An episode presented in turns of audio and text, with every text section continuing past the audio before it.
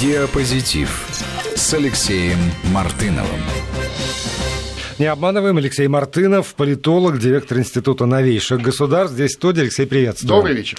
Ну, речь, давайте начнем не с новейших государств, а с государств уже вполне устоявшихся, но государств, которые в силу самых разных причин пытаются изобрести какие-то новые для себя традиции. Вот как стало известно, Европарламент практически в полном составе готов а, поддержать инициативу испанскую, э, э, э, испанскую Кая депутатша Европарламента, во всяком случае, представляет ее в Европарламенте, о э, введении выходного дня, э, в общем, в дату, когда, э, когда уже и так празднуется День Евро, День Европы, вот это вот 9, ну, да. 9 мая. То есть, а, если э, говорить честно, то выходной день пока только в Люксембурге, во всех остальных государствах так или иначе отмечают 9 мая как День Европы, и все это связано с выступлением Роберта Шумана, который предложил объединиться в, в производстве угля и стали, как бы первый толчок для, для ну, будущего да. Евросоюза.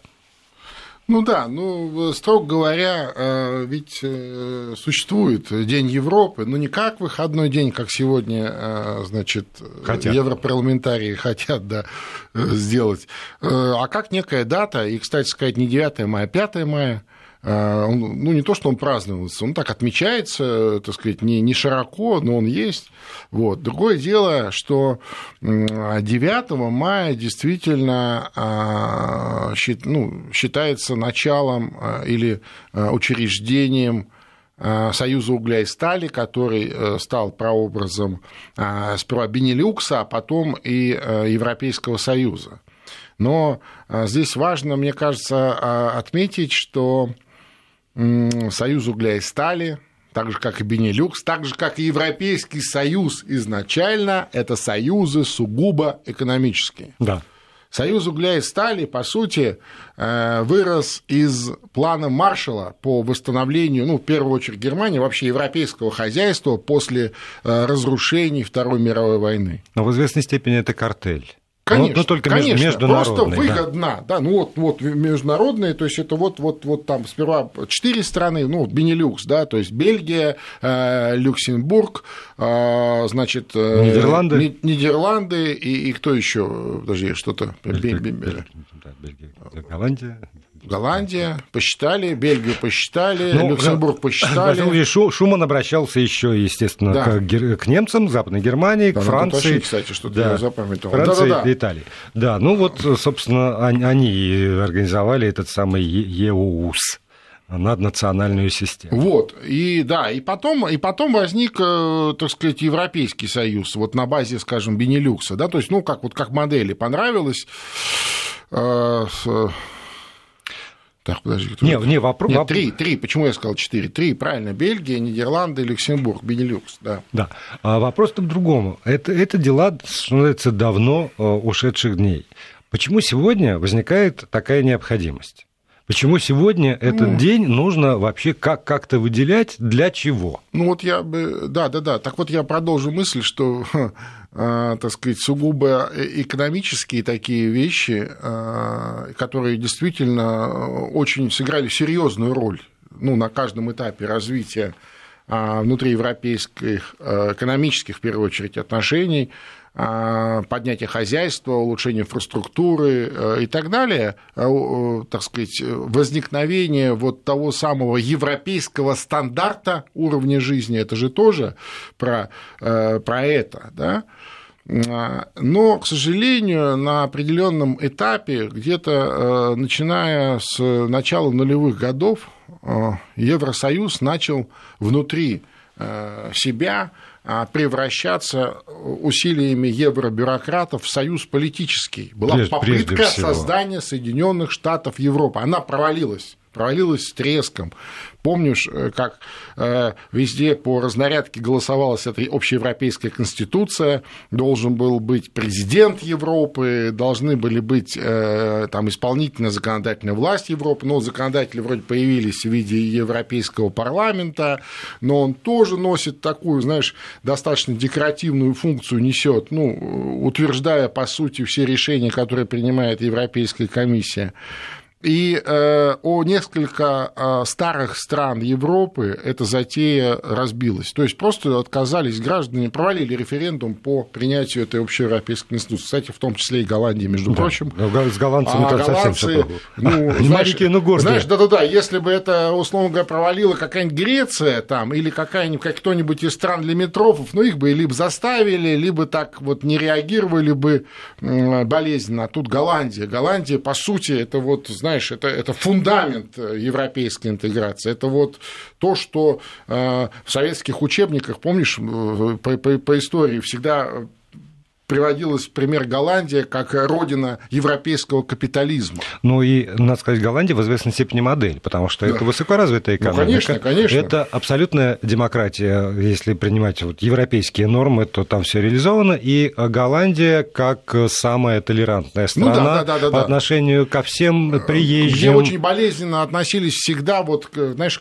если не, даже не к букве, а к каждой запятой. Вот то, что называется да. права человека, права человека европейские стандарты. такая, да европейский взгляд на э, те или иные вещи э, и так далее. Так вот, э, Голландия не захотела, просто сказала нет и все, не, ну, провалила референдум. И, собственно, эта затея да, превратить Европейский Союз в союз политический, в такой, знаешь, вывернутый наизнанку Советский Союз, ну, как антитеза, да, тоже с вертикальной идеологией, с этим вот э, идеей мультикультурализма, с выведением такого среднестатистического европейца без традиций, без, э, значит, каких-то этнических особенностей, да, без а, языка как такового, да, там, я, ну, были да, много глав, таких и главное, унифиц... А, изъятие суверенитета. Ну да, да, да. Вот я же говорю, это вот, да. знаешь, это вот очень сильно напоминало те ошибки, которые в свое время допустила большая советская страна вот в э, вопросе межнациональных э, отношений, межнациональных взаимодействий внутри вот большого такого конгломерата и очень разного. А, и да, эта идея разбилась. И, собственно говоря, что они собираются праздновать 9 мая, не знаю. Но, может быть, это такое, знаешь, желание иметь тоже праздник, потому что а, они же видят, какой прекрасный у нас праздник День Победы 9 мая, да, бессмертный полк, такое, знаешь, поднятие очень с одной ну, стороны, грустно. ценности. На самом да, деле, 9 да, мая – это абсолютно а с другой стороны, гордости и, и действительно праздник. Вот а, в нашей сложной жизни ну, вот особенно вот после краха большой советской страны, вот отказа от той идеологии, и, собственно, отказа и от праздников, от многих. А ведь у нас таких настоящих праздников осталось два. Да? Новый год и 9 мая. Извини, 8, за 8 марта тебя сейчас ну, жен, женская часть нашей аудитории. Нет, ну, понятно, что 8 марта и 23 февраля, но они все таки такие, знаешь. Нет, есть... 23 февраля уже не та, а вот 8 марта погоди, дело погоди, святое погоди. 8 марта – это женский день, да. а 23 февраля – это мужской день. А вот так, чтобы для всех, для всей страны, для всей вот страны, однозначный да. такой праздник, знаешь, вот без, как сказать, без, э, без каких-либо «но». Вот буквально Новый год где-то мы.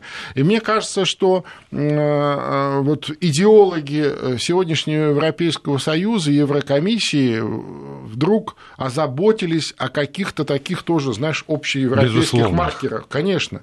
То есть какой-то общий день, чтобы он был выходной. Ну, понятно, что это будут приветствовать все, отдыхать, не работать. Э, вот. Э, и, и наверняка попытаются какую-то вот э, такую идеологическую нагрузку в этот вот день вложить.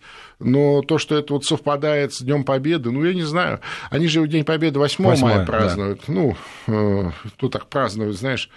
Во всяком случае, и в, то в, по, по понятным причинам, да, просто из, из, из, из вредности. Мы неоднократно, кстати, и в этой студии обсуждали, почему это так.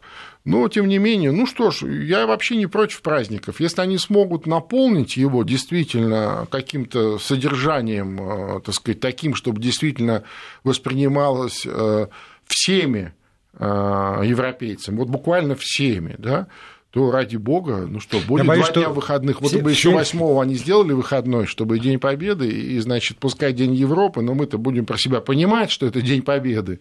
Ну и очень Не, хорошо. Им восьмой сложно сделать абсолютным праздником, потому mm. что половина, Германии, например. половина Европы, ну да, и, и Румыния, например. и Прибалтика, в Польше, и например, вот недавно были опубликованы интересные архивные данные, мне ну, не то, что понравилось, такого не может понравиться. Там порядка двух миллионов поляков, между прочим, воевало, добровольно воевало на стороне, на да. стороне Гитлера. Ну вот я по поводу общих ценностей. Я процитирую депутата Европарламента Флорента Марселе, да, Марселези, да, правильно прочитал. Забвение вместе со страхом является пищей крайне правых в Европе. Угу. Мы не должны забывать, что европейский проект рождается из руин фашизма и усугубленного национализма. И э, вот эта необходимость усилить европейский проект, защитить социальные завоевания послевоенного периода, это то, с чем выступают инициаторы. Но если прямо здесь, вот в этой вот в краткой формуле упоминаются крайне правые, евроскептики, соответственно... Руины фашизма. Да, да то э, насколько сегодня при я, я как раз не ставлю того, что завтра Евросоюз развалится. Нет. Но то, что есть совершенно очевидный в каждой практической стране евроскептицизм в той или иной степени выраженный. Ну, да. Есть протест против как раз этой брюссельской э, аристократии, чуть было не сказал, бюро, бюрок, ну, в общем, бюрократия, евробюрократ, евробюрократии, да, против термин. того, чтобы окончательно размыть вот эти вот национальные особенности, которые дороги и голландцам, как выясняется, и полякам, как выяснилось, всем, практически безусловно. всем. То есть никто не готов просто Ты так все это туда делегировать. Да, я думаю, что в определенном смысле поздно пить боржоми, э, когда уже, так сказать, почки отвалились. Э, ведь все эти годы, там, последние 10, наверное, лет точно, так или иначе, на разных уровнях, э, в разных европейских странах, и не только э, в странах, но и на уровне, в том числе евробюрократов, так или иначе поощрялись разнообразные э, вот эти проявления, в том числе и неонацизма, и, так сказать, ну, понятно, что она была часто запакована в русофобию, и им казалось, что вот этот русофобский тренд э, все, значит, изменяет и все списывает. Нет, не изменяет. Понимаешь, вот эти шествия, факельные шествия в прибалтийских странах этих легионеров СС и, и так далее. И на все это Европа закрывала глаза. Закрывает. Ну, ну, это, да и продолжает да. закрывать, да, и вроде как это там их личное дело, там свобода и всякое такое. А тут вдруг они говорят от, вот такими да, формулами. Том, что, что надо напомнить. Вот мне даже это э, в большей степени э, кажется важным в этом событии, нежели вот то, что они придумали себе такое, знаешь, ну, какое-то политтехнологическое, как им кажется, действие для консолидации более-менее лояльного европейского населения, ну, вот придумать какой-то общий праздник. А когда они говорят о том, что мы, а, Европа, объединенная Европа родилась из руин фашизма, европейского фашизма, но это уже вот, э, для тех евробюрократов, которые сегодня правят э, в Брюсселе, это уже, знаешь, отчаянный, смелый шаг, это, это прорывное заявление. Оказывается, они вдруг вспомнили, что руины фашизма охватили всю Европу, что вся Европа так или иначе была подчинена Гитлеру, и вся Европа воевала с нами, с Россией, с Советским Союзом тогда. Понимаешь, вся Европа. Кроме в составе немец... Вот когда сегодня пытаются, знаешь, все это вот под одну гребенку подвести, дескать, мол, Загиль там и власовцы же были, что вы тут, мол. Нет, это разные вещи. Во-первых, власовцев было 120 тысяч э, ну, это пора, ну, в, в абсолютной цифре, угу. ну, вот не, не, не разово, а вот за все время, там их же убивали тоже, извиняюсь. Вот. А второе, они формировались в основном из военнопленных, ну, то есть людей, которые находились в безысходном положении. То есть, ну, либо э, в печь, либо э, ну, в концлагере, да. либо иди вот туда направо к товарищу Уласову, ну, уже не товарищу, да, и будешь вот, и так далее.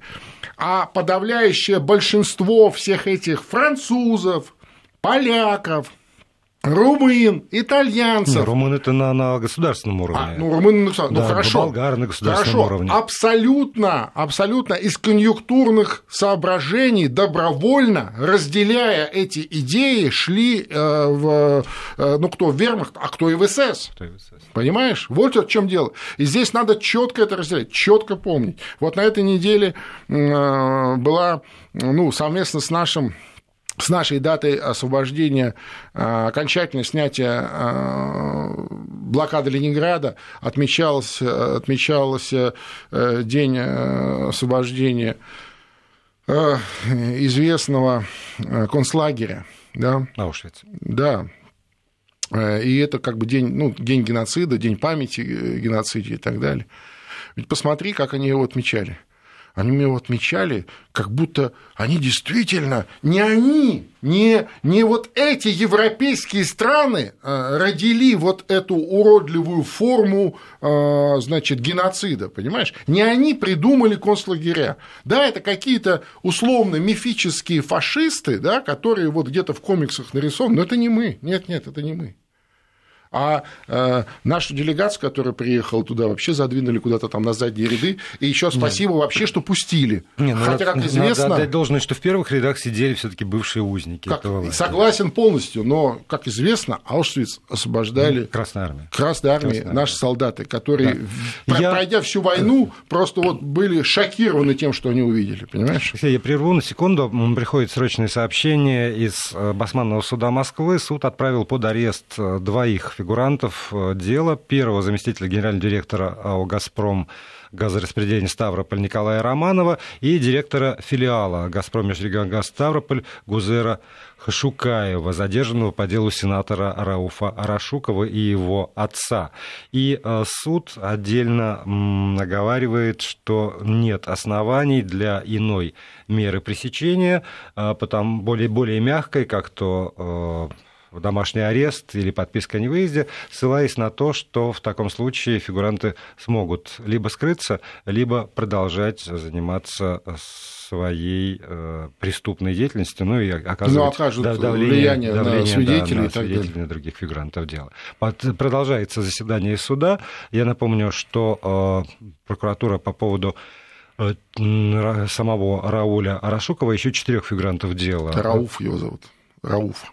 Ну, вот Следственный комитет против арестовать Рауля как раз. Это там отца, не... отца сенатора а, от Карачаева-Черкесии да, Рауфа да. Рашукова да, да. арестовал. И еще плюс четырех фигурантов дела. Заседание суда продолжается. По двум уже вынесено решение.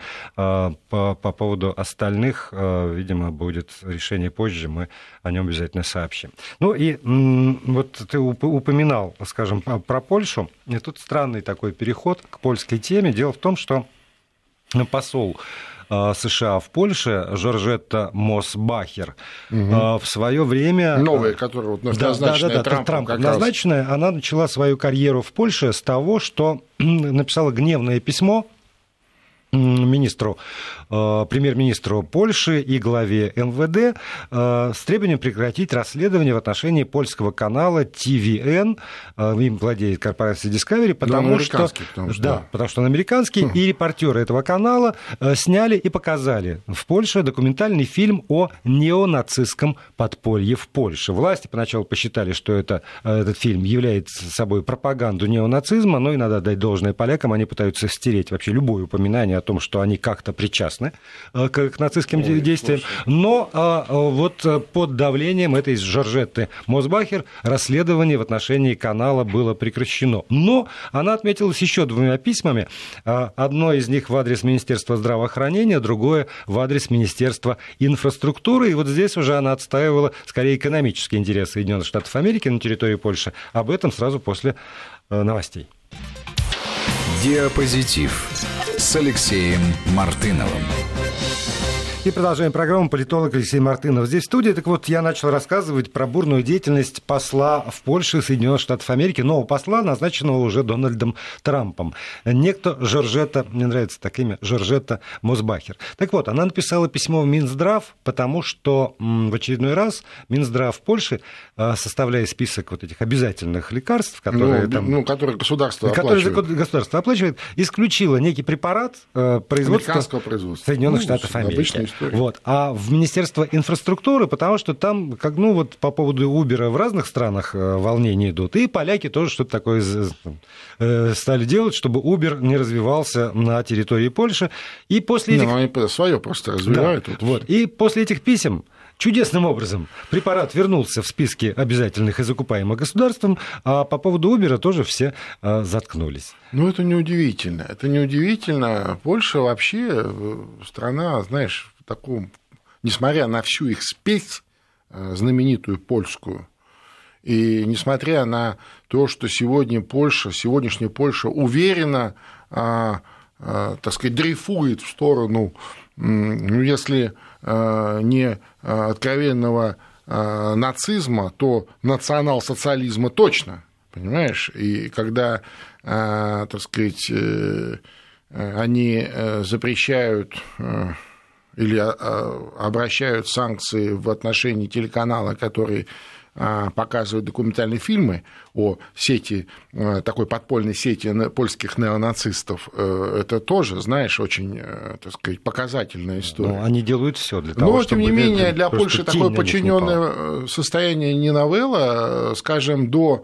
того, как ПИС а, по сути, захватил всю власть, ну, как захватил, через выборы, которые, между прочим, американские технологи активно помогали проводить а, два года назад, а, больше, пардон, это был 2000, подожди, какой, 16, 15 год, в 15 году были выборы, да, в Польше же, в 15-16 в 15-м, одновременно и парламентские, и президентские. Вот полноту власти получил ПИС. И ПИС вот э, откровенно Польшу тянет э, в эту сторону, хотя ПИС больше ориентируется именно на Вашингтон, на США.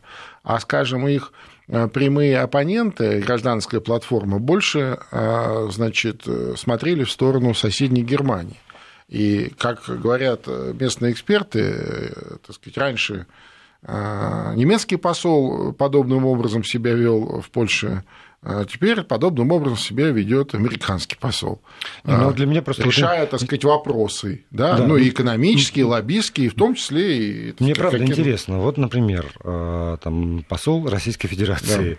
по поводу, ну, хорошо, там того, что например, снизились поставки чего-нибудь угу. из России. Пишет письмо в министерство, не знаю, польское, Э, чешская, какое угодно, украинское. И говорит, что такое, вы стали меньше закупать. И тут все говорят, что, что?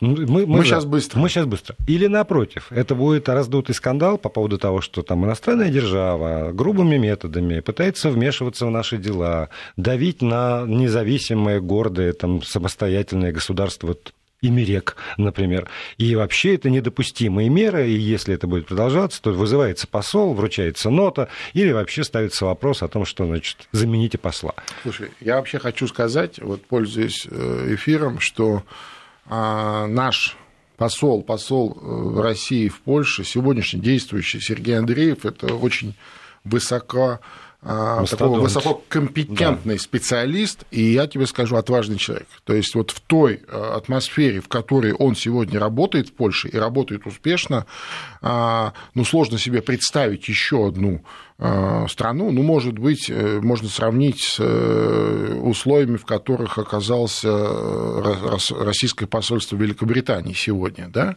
там Александр Яковенко посол, очень грамотный, наш посол, я имею в виду уже Сергей Андреев, ну, тоже, конечно, а атмосфера не просто русофобии, а лютой русофобии в Польше сегодня. То есть это чуть ли не уровень а, государственной политики, внутри государственной политики. Поощряется любая русофобия, от бытовой до, так сказать, там, на любом другом уровне. А в Польше за многие, так сказать, годы снова появился институт политических заключенных, то есть людей, которые так или иначе а, не согласны были с положением вещей, когда вот ПИС пришел к власти, а, многие сидят за решетки, а остальных просто напугали. Наш коллега, политолог, профессор политологии, э, экс-депутат Сейма Матеуш Пискорский вообще три года сидит в тюрьме без суда и следствия по обвинению а, в шпионаже в пользу России. Чего может шпионить, э, значит, политолог, не знаешь? Я вот представить себе не могу, чего я мог бы шпионить и где. Вот, тем не менее, нет, вот он я сидит... Не, я не отказываю а, в способностях. Да нет, но дело не в способностях, просто мы прекрасно знаем, действительно, другие, друг да. России, действительно человек, который много бывал у нас, выступал на разных конференциях, там, а, наблюдателем, кстати, был на референдуме в Крыму. Представляешь, то есть он высказал просто свою жесткую антиамериканскую, антинатовскую позицию накануне а, вот того самого исторического саммита НАТО в Варшаве три года назад. И что ты думаешь случилось? С политологом и экс-депутатом Сейма, а, просто по звонку из американского посольства он был арестован польскими спецслужбами, без, без какой-либо фактуры, просто арестован и все. На всякий случай. Да? Ну, вот сейчас мероприятие пройдет, а тут они демонстрации собирают, он там лидер партии одной э, смены и так далее. Понимаешь? Вот что происходит. А, а потом на всякий случай решили не отпускать. Вот три года человек сидит, а сейчас сперва все отобрали у него, вообще все, вот просто конфисковали. Счета арестовали, недвижимость. Ну, вот как это обычно бывает угу. в таких, знаешь, жестких тоталитарных а, вариантах. А сейчас говорят, ну ладно, а, мы вам сейчас залог назначим, выплатите залог и идите, там что-то 120 тысяч евро. Ну как, вот человека уже ничего нет, а ему говорят, ну заплати. Что они думают, что, значит, его ему, и за него КГБ заплатят, ну, в их понимании. Ну, да. Или там, что там у них там, ГРУ, понимаешь? Ну, вот, вот совершенно вот. И это вот э, те как иллюстрация к тому, что э, сегодня э, вот подобным образом американский посол себя ведет. А что? Ну, а что ты удивляешься? Не, я не удивляюсь совсем. Нормально, я... это, это колония. Да, Когда если, два честно... года назад посещал Европу Трамп, он заехал на полдня, на полчаса в Польшу. И вот центральная площадь, полная людьми, значит, он вышел и сказал, Польша – главный союзник США в Европе. И дальше поехал. Я думаю, что он даже забыл вообще, где он был, что такое Польша. Ну, то есть много было событий, каких-то мероприятий и так далее. Но поляки в тот момент, многие из поляков, присутствующих на площади, сошли с ума. Они говорят, мы теперь главные. Они после этого даже стали посылать кое-кого в Брюсселе. Знаешь, когда им говорят, ну подожди, ну как-то мы здесь все таки в Евросоюзе. А мы главные. Да-да-да, да. мы главные. Ну, Старший вот приказал. Ужас. Я, я, правда, я всегда про это говорил, я очень люблю Польшу. Так, так сложилось, я тоже люблю Польшу. Я искренне люблю Польшу. Я, я очень да, хочу... И я знаю, что добра. Польша действительно раскололась после того, как к власти пришла а, это право и справедливость, партия. Ну, вот одна иллюстрация, что бывает, когда приходит а, партия, которая ставит перед собой цели монополизации всего на свете.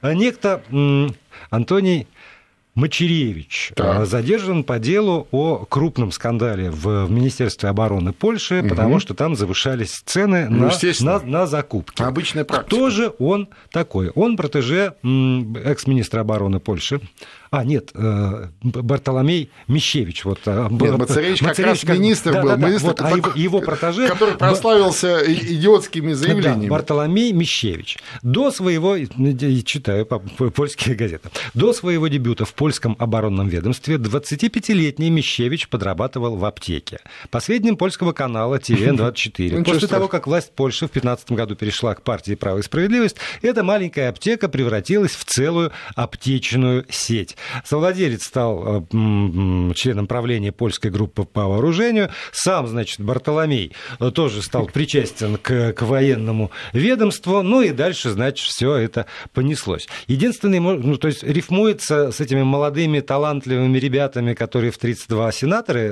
там, абсолютно, э, к сожалению. Вот, потому, потому что. Но и дальше единственный плюс это то, что все-таки так, так или иначе Э, ну, взяли его за, за одно место.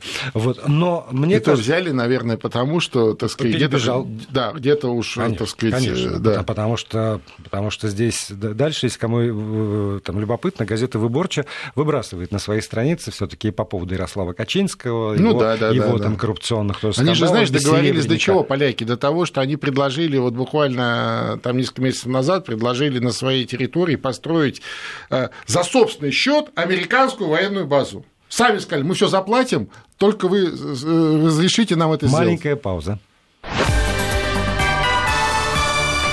Вести ФМ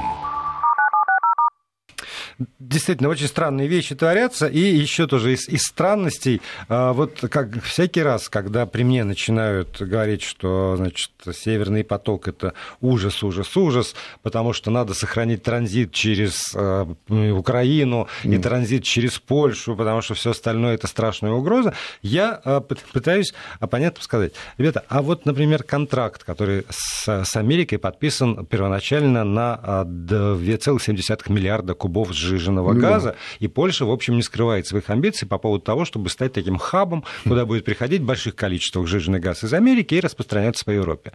Вот это не несет угрозы, например, транзиту через Украину. Это не несет угрозы там, еще чего-нибудь, о чем вы так, так громко кричите. И э, я ну, пытаюсь быть абсолютно э, там, объективным, как можно более лояльным, но, правда, у меня какие-то вещи не стыкуются в голове. Слушай, Если но... логика э, сохранить, тогда это мешает, и это тоже мешает этому самому транзиту. Если э, у вас логика все через себя, тогда зачем вы обвиняете Германию в том, что она хочет все через себя? Ну, именно поэтому и обвиняем, потому что не через нас. Э, ну, конечно, не, ну поляки вообще большие фантазеры, они всегда были такими. Э, достаточно вспомнить их э, провалившийся проект под названием «Восточное партнерство». Это же их проект. Они же его придумали и сумели его продать на уровне Европейского Союза, но хватило ума евробюрократам не наполнить это все деньгами европейских налогоплательщиков, так он и погиб. Ну, в виде деклараций каких-то там разнообразных конференций, саммитов и так далее. Вот. А это да, конечно, это если через них, то это все очень хорошо. А если вот через, не через них, то это все очень плохо. Это, это обычная практика. Вообще э, Северному потоку э, нет альтернативы. Понимаешь, вот э, та потребность Европы, европейского хозяйства, здесь же смысл даже не в каких-то физических лицах, там, знаешь, которые вот там, uh-huh. греются от батареи да, зимой, а именно европейской экономики в газе, она такова, что альтернативы российскому газу на ближайшую обозримую перспективу просто нет. Понимаешь? И а, вот а Трамп те... считает, что есть. Ну, слушай, да. это же больше, так да. сказать, э, ну, да. я, тебя, я тебя уверяю, все, что он сможет продать, ну, вот, сжижить привести, разжижить там в этой Европе и уже представить как некий товар, он продаст.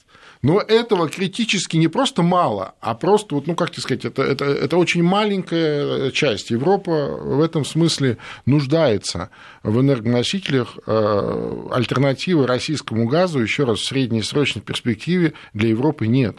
Об этом тебе скажет любой серьезный человек, который а, ну, готов рассуждать, э, так сказать, аргументированно на серьезные темы, не занимаясь вот такой, знаешь, дешевой а, украинской пропагандой вот, которая, кстати, Украина, как известно, покупает тот же самый российский газ, только как реверс из только Европы по, завыш... да, по, по, по, по сильно завышенной цене. Знаешь, вот она, э, здесь это такая иллюстрация, что любая, любая глупость всегда имеет цену. Вот такую цену платит вот сегодня украинское государство за свою глупость. Ну, вот по поводу того, что каждый разумный человек знает, как раз э, подоспело сообщение. Германия планирует через 20 лет отказаться от угля и атома в пользу газа.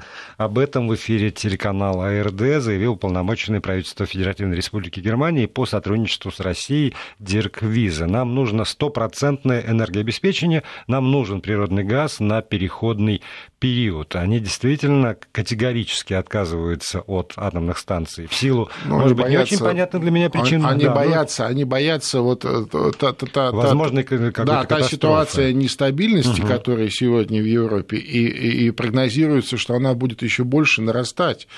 А, в том числе это не в последнюю очередь связано с э, миграционным кризисом, с, кризисом, с наводнением а, Европы вот э, этими ордами инородцев. Неадекватных иногда. Да, да, в которых, э, ну, ну, понятно, что как ты не... Вот Понимаешь, либо ты превращаешься в полицейское государство с жесткими границами и с фильтрацией, что для сегодняшнего европейского сознания неприемлемо, да, либо ты получаешь вот все, что ты сегодня получаешь, и только по нарастающей. Никакие спецслужбы не, не в состоянии справиться с этим. Понимаешь? Да, и угроза, и угроза безусловно, есть. Все-таки атомная станция, с одной стороны, атомная энергия самая экологически э, чистая, самая э, дешевая энергия вообще из каких-либо придуманных человеком. Но с другой стороны, и всегда есть опасность что вот этот вот мирный атом просто превратится в очередной там Чернобыль. Ну, уголь Европы. тоже понятно, потому что это как раз самое грязное экологическое конечно. топливо. А уголь понятно, да. уголь, конечно. Вон посмотри, что в Китае происходит. Я не знаю, кто вот бывал,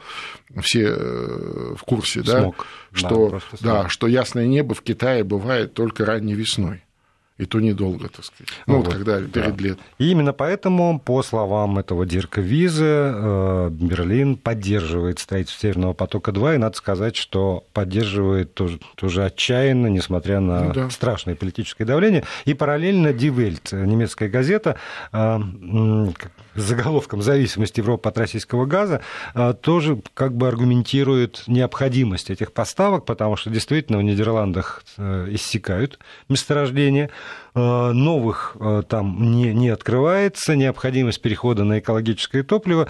И, а вот дальше, понимаешь, вот, а дальше вопрос. Потому что, с одной стороны, в один голос говорят, Россия всегда оставалась надежным поставщиком, остается им сейчас и в будущем нет никаких э, там, опасений. Ну, что, лет 50 да, уже, что, как что, Россия что, поставляет да, газ что изменится, что изменится это позиция такого надежного поставщика. С другой стороны, когда говорят о том, что и сегодня уже «Газпром» обеспечивает 43% потребности Евросоюза в газе, то э, там, у человека, ну вот я себе представляю на месте там, какого-нибудь обычного немца. Ему, значит, значит, из телевизора говорят, что Россия не демократичная, Россия там, полна экспансионистских планов, Россия обладает оружием, и в итоге там мы все должны напрячься на уровне НАТО и Соединенных Штатов Америки, чтобы отразить эту самую страшную угрозу. С другой стороны, ему говорят, 43% газа в нашей экономике – это э, газ из России. И дальше Дальше тоже рассказывает, что Россия использует газ как политическое оружие, но он должен с ума сойти. Вот ну, просто ну, так об, и происходит. Об, обычный человек, так правда, и происходит, он должен сойти Володь, с ума. Так и происходит, просто. так и происходит. В итоге вот эти, э, так сказать, взаимоисключающие э, вещи, да, они сводят многих людей с ума. Они просто не понимают, что происходит. Понимаешь, с одной стороны, жесткая антироссийская пропаганда, а с другой стороны, реальное положение вещей. Вот реальное положение да. вещей. И не только же дело в газе и газ, пожалуйста, и все остальное, пожалуйста. И э, туристы, кстати, приезжают, пожалуйста, вроде нормальные люди, слушай, да. без этих самых, без автомата Калашникова, без, без, без персонального медведя.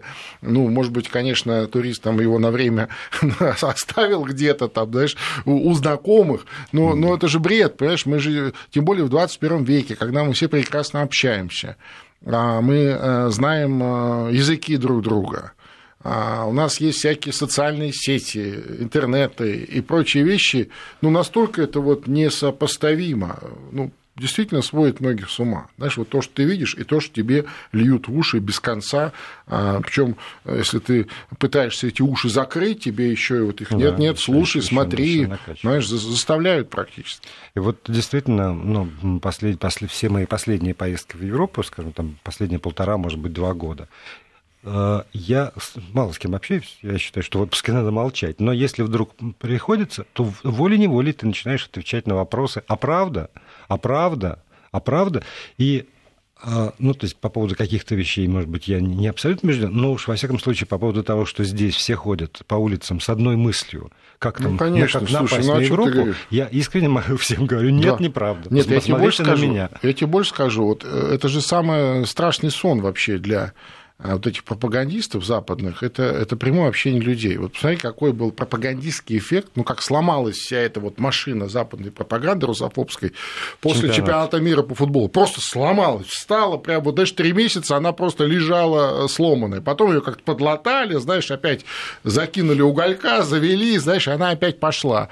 А, и, и, и у них нет другого выхода, они ограничивают наше общение, да. Э, сколько э, наших журналистов, политологов, а, экспертов просто попадают в какие-то мифические запретные списки. Вот, кстати, мы вспоминали сегодня Польшу, вот этот угу. прецедент с нашим коллегой с Пескорским. Мы имели наглость выступить по поводу этого. И что в итоге? Чуть больше года назад мы попали в стоп-лист Шенгена по требованию Польши, чтобы мы вдруг не общались и не рассказывали правду европейским коллегам. Ну, в таком случае будем пытаться рассказывать правду европейским коллегам и нашим. Спасибо, Алексей Мартынову. Спасибо. Диапозитив с Алексеем Мартыновым.